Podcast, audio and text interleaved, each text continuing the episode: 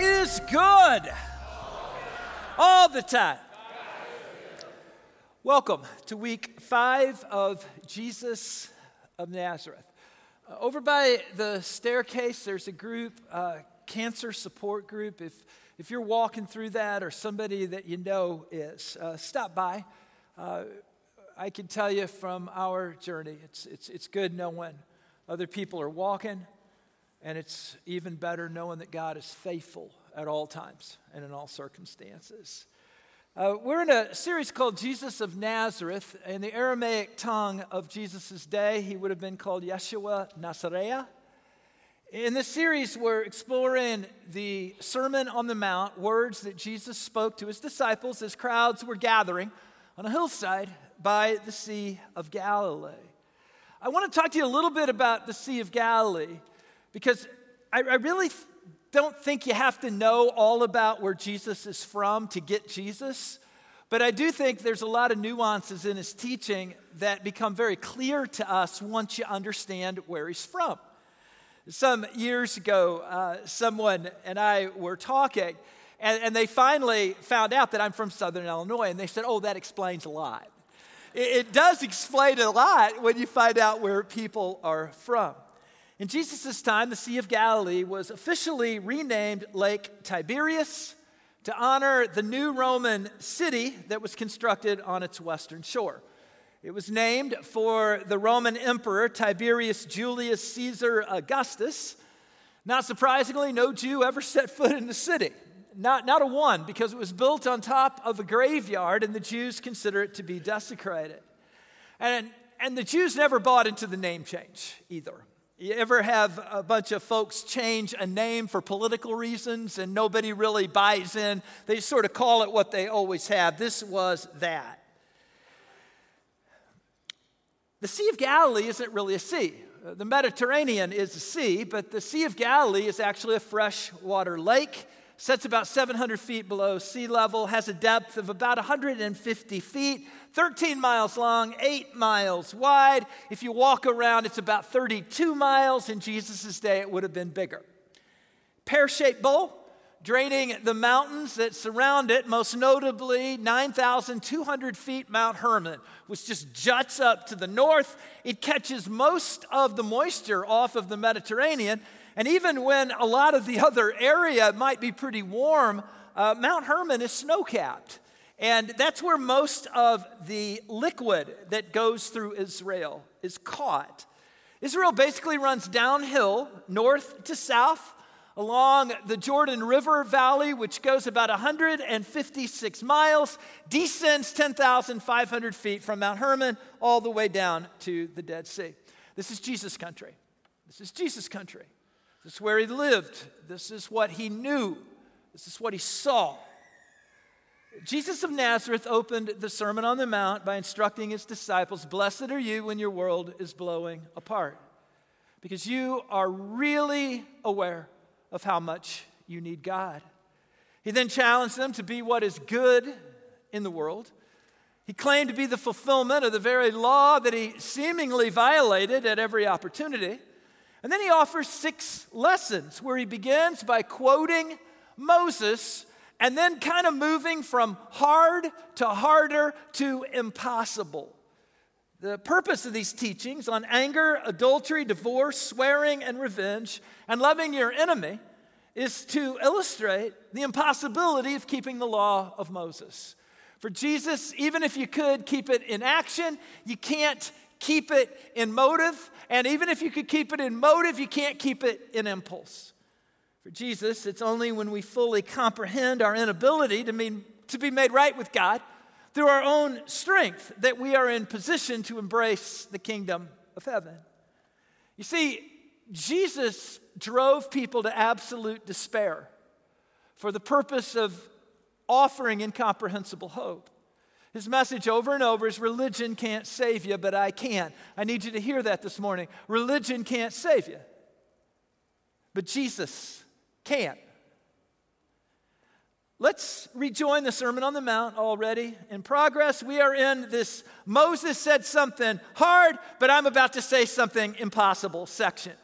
We're not going to cover everything in the Sermon on the Mount. If, if you want to do that, you should come on Wednesdays. I, I do not leave a sting, single stone unturned on Wednesdays. Then again, it can take us like two years to get through a book of the Bible. So we have to move at a little quicker pace here on Sunday mornings. Verse 38 You have heard the law of Moses says, an eye for an eye.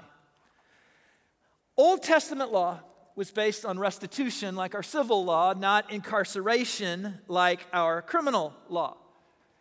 Eye for an eye seems punitive to modern people because modern people are soft. We're just soft. And it seems punitive, but eye for an eye was actually a law of restraint. It limited the extent to which vengeance could be extracted upon a perpetrator to the extent of the actual crime. The idea is if someone does you harm, your revenge has to be proportional. So if somebody plucks out one of your eyes, you can't just kill them. In fact, you can't even pluck out both of their eyes. You get one eye for an eye. It is a law of restraint. You say, well, I thought it was about vengeance. You don't need laws for vengeance, you need laws for restraint. Verse 39. Now, Jesus, you're right. Moses said, but I say. But I say, if you're slapped on the right cheek, turn the other also. Jesus is about to up the bar, and if you don't think this through, you're going to completely miss what he's saying here. Now, back in Jesus' time, a man was expected to treat another man like a man. So if you had an altercation, you were expected to drill him right in the face like a man would do. All right, so if you're right handed and you drill somebody, you're gonna hit them in the left cheek every single time. But if you did not want to drill somebody, if you just wanted to humiliate somebody, you would slap them. Bam! Right hand hits their left cheek. That is an insult. That is me failing to treat someone as a man. But if I really wanted to humiliate them, I would backhand them. Now all of a sudden we hit them on their right cheek. And if you really wanted to humiliate someone on top of that, you would do that publicly. It was the ultimate insult. It was emasculating on one hand, it was embarrassing, it was the ultimate public humiliation. That's what Jesus is talking about. If you're slapped on the right cheek, turn the other also. Jesus isn't telling his disciples not to defend themselves if they're attacked. He's instructing his disciples to overlook insults. Overlook insults. Jesus has previously promised if you follow me and if you do it well at all, you're going to be persecuted. If you follow me and you do it well, people aren't going to understand where you're coming from. You may be thinking, well, everybody understands where I'm coming from. That may be problematic. Jesus said, You will be persecuted. Not you might be, or you could be. You will be persecuted. And he says to walk away from an insult. It takes a lot of discipline to walk away from an insult, doesn't it? It takes a lot of discipline not to have what I would call big ears. I grew up playing ball and some umpires had big ears. They weren't just listening for what they said, what somebody said, they were listening for things out even further. They just had big ears. They were touchy. They were looking for an insult. They were hoping to hear an insult. Jesus is saying, don't have big ears. Overlook insults, even ones that are directly, publicly aimed at you, even ones that are humiliating, overlook insults. And you say, that is really, really difficult. Everything in our human nature doesn't want to overlook insults. Somebody takes a shot at you on social media. There's nothing in your human nature that wants to let that go, is there? There's nothing in your human nature that wants to let that go. Jesus said, overlook the insults because they're going to come. Realize they're really insulting me, not you and just let it go. My friends, sometimes you got to let a floating hunk of stupid just drift on down the river. You don't need to shoot at it, cuss at it, scream at it, yell at it. It'll be gone soon. Enough. Just let it go. Now, if you think that's hard, Jesus is going to come back in verse 41. And if a soldier demands you carry his gear for a mile, carry it too. If you're reading your Bible by yourself, you're going to skim over this part again and you're going to miss the whole point. First century Jews lived under Roman occupation. No one hated being more occupied than the Galileans. It was always, all revolution was always in the air in Galilee in the time of Jesus. They hated the Romans. These are independent, hard living, hardy folks. They hate the Romans. They hate being occupied, and they especially hate the Roman soldiers who were garrisoned there. And there was a law Anytime a Roman soldier, anywhere in the empire, needed help carrying something, they could tap a civilian on the shoulder and you had to help the soldier. Now, this one was a little negotiated. It was a little negotiated. You could only require that someone help a soldier for one mile. Uh, maybe this was negotiated. You know, maybe the temple and the high priest got together and they said, hey, here's the deal if these soldiers are going to be tapping people up in Galilee, they may tap the wrong guy. And then we're going to have a real problem. And there's going to be bloodletting and riots everywhere. Let's, let's kind of come up with a good compromise. Let's govern here. So maybe they just said, okay, I'll tell you what, one mile. They can make a Jew carry a load for one mile on behalf of the empire, but not one mile and a step. That was the law, that was the deal. Most often, carrying a burden had to do with carrying military supplies, or if they were hauling building materials, it was pushing something or carrying something. But you only had to carry it one mile, not one mile and a step, one mile. Jesus said if you get asked to do that, even if you're completely enraged about it, volunteer to carry it two miles. To people who had almost no rights, Jesus instructed them to give up the one negotiated right they had. And if you think that's hard, verse 42 give to those who ask, and don't turn away from those who want to borrow. Jews were not allowed to charge interest on loans offered to other Jews. They could charge interest on loans offered to Gentiles, but not other Jews. But on the other hand, they weren't expected to make bad business decisions. You didn't have to loan someone money, but if you did loan, another Jew money, you couldn't charge interest. No one was expected to loan money to someone who had a history of not repaying. No one was expected to loan something to someone everyone knew wouldn't return it or would return it broken.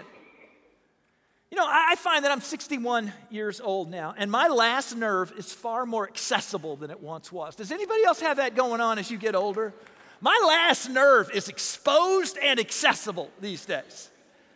And you want to know what really gets me fast? Entitled people. I mean, entitled people light me up.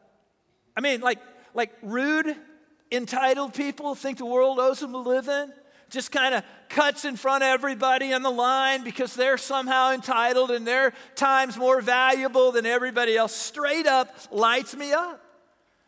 And then entitlement happens on the other side too. People who take and take and never give and then gripe that they weren't allowed to take everything at someone else's expense. It all just lights me up. I just am lit up by entitled people. And Jesus said, Don't be. Help people in need if you can.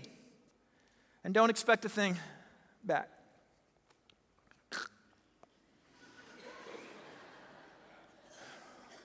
And if you think that's hard, verse 43 and 44, Moses said, Love your neighbor and hate your enemy. I'm thinking, now, now we're back. But I say, love your enemies and pray for those who persecute you. I don't know there's a more counterintuitive idea in the Sermon on the Mount than the imperative to love our enemies and pray for those who persecute us. So let me put this really simple Christians are to treat people right who treat us wrong. I just want you to think about that. Think about the people in your life who have treated you wrong. Jesus said, You treat them right. You know, the problem with hating your enemies is it's hard to find a place to quit. Right? The problem with revenge is it's hard to find a place to quit. You see, hatred is a decaying orbit. The more numerous our enemies and the more we decide we have, the more people we're inclined to hate. And then, of course, the more hateful we generally become. I've decided hatred's emotional suicide. It changes nothing about those we despise, and it kills anything good and noble in us. What's the antidote? Love and prayer. no wonder Jesus just wore everybody out. I mean, love and prayer is the antidote. Love those who have declared themselves to be your enemies, and pray for those who persecute you. Why do we do this? Because Jesus said, This is what my followers do, this is what I say. Now, if Jesus would have stopped there, I think everybody would have left. You got to remember, there's a there's a ebb and flow to Jesus Jesus goes somewhere and he starts healing people, and huge crowds come. And then he starts preaching, and they all leave. And a lot of them leave mad. And then he goes somewhere else and he starts healing people, and the crowds come. And then he starts preaching, and they all leave. You say, Why did they all leave? Are you not listening? Seriously, are you not listening? Because Jesus is telling people to do a bunch of impossible stuff. That's why they left. It lit them up. What do you mean? Love my enemies. What do you mean? Pray for those who persecute. So we may ask ourselves, what's the end game? What's the end game of doing all these really hard things? Verse 45 In that way, you'll be acting as true children of your Father. When we love our enemies and pray for our persecutors, Jesus said we become the children of God. You know, you ever, you ever notice boys often want to be like their dad? You know? My son Zach took my two grandsons uh, hunting this weekend. Well, they both shot deer. Both of them. They, they shot a deer. I cannot wait to hear from them. They're going to have stories.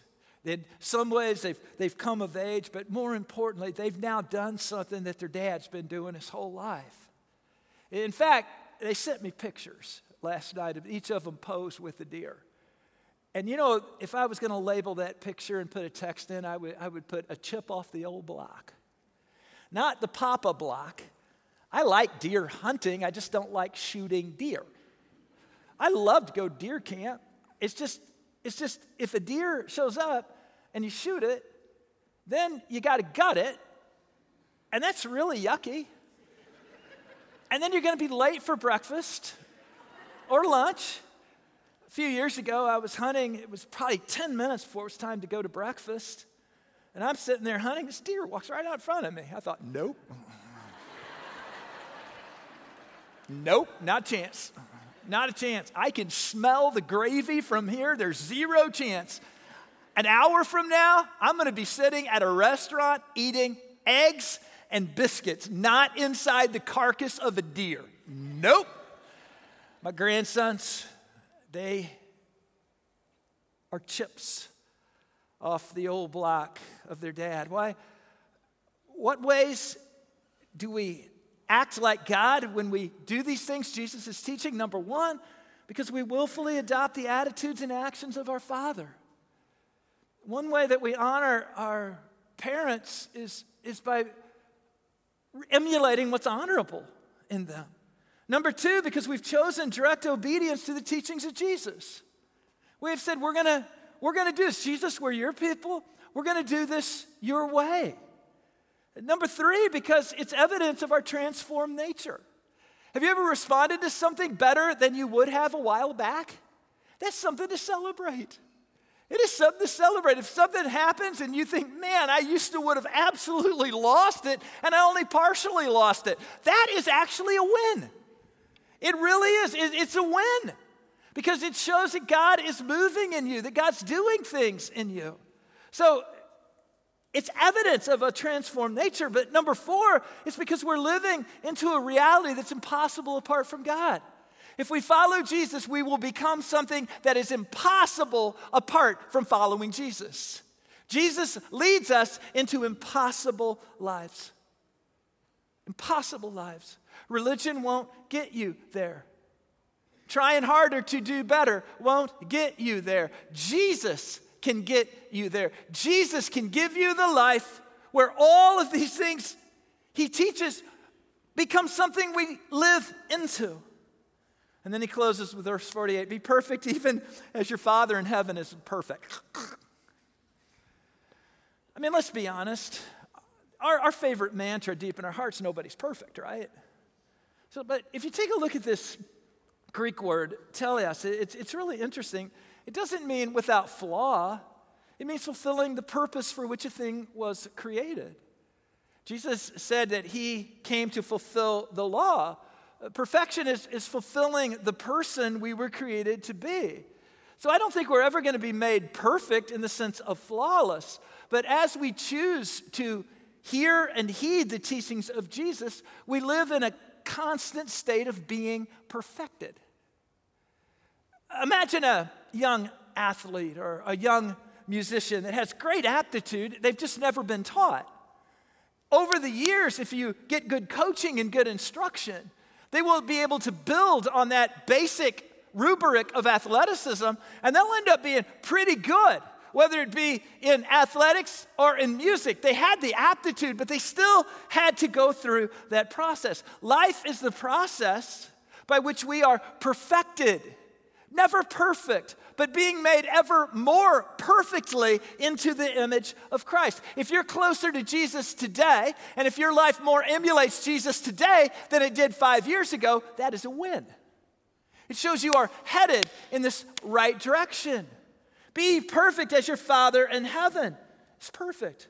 We were created to live in eternal fellowship with God. And Jesus made it possible through his life and his death and his resurrection. When we hear and heed the teachings of Jesus, we live into that divine perfection and we every day become a little more like Jesus and a little less like us.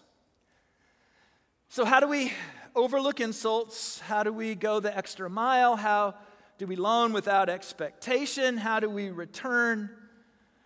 Or how do we give without expectation of return?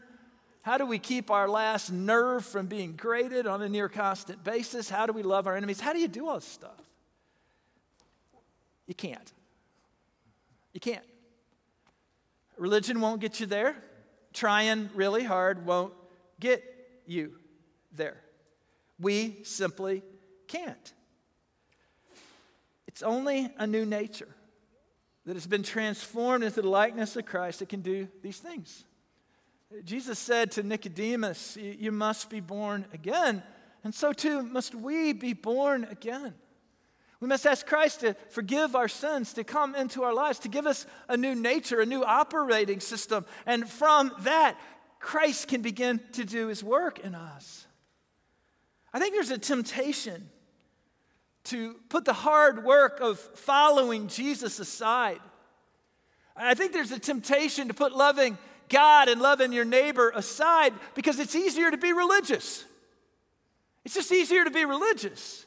I mean, think about it. If Jesus would have told everybody, if you really want to be right with God, jog to the moon and sprint back, people would have been happy to do that.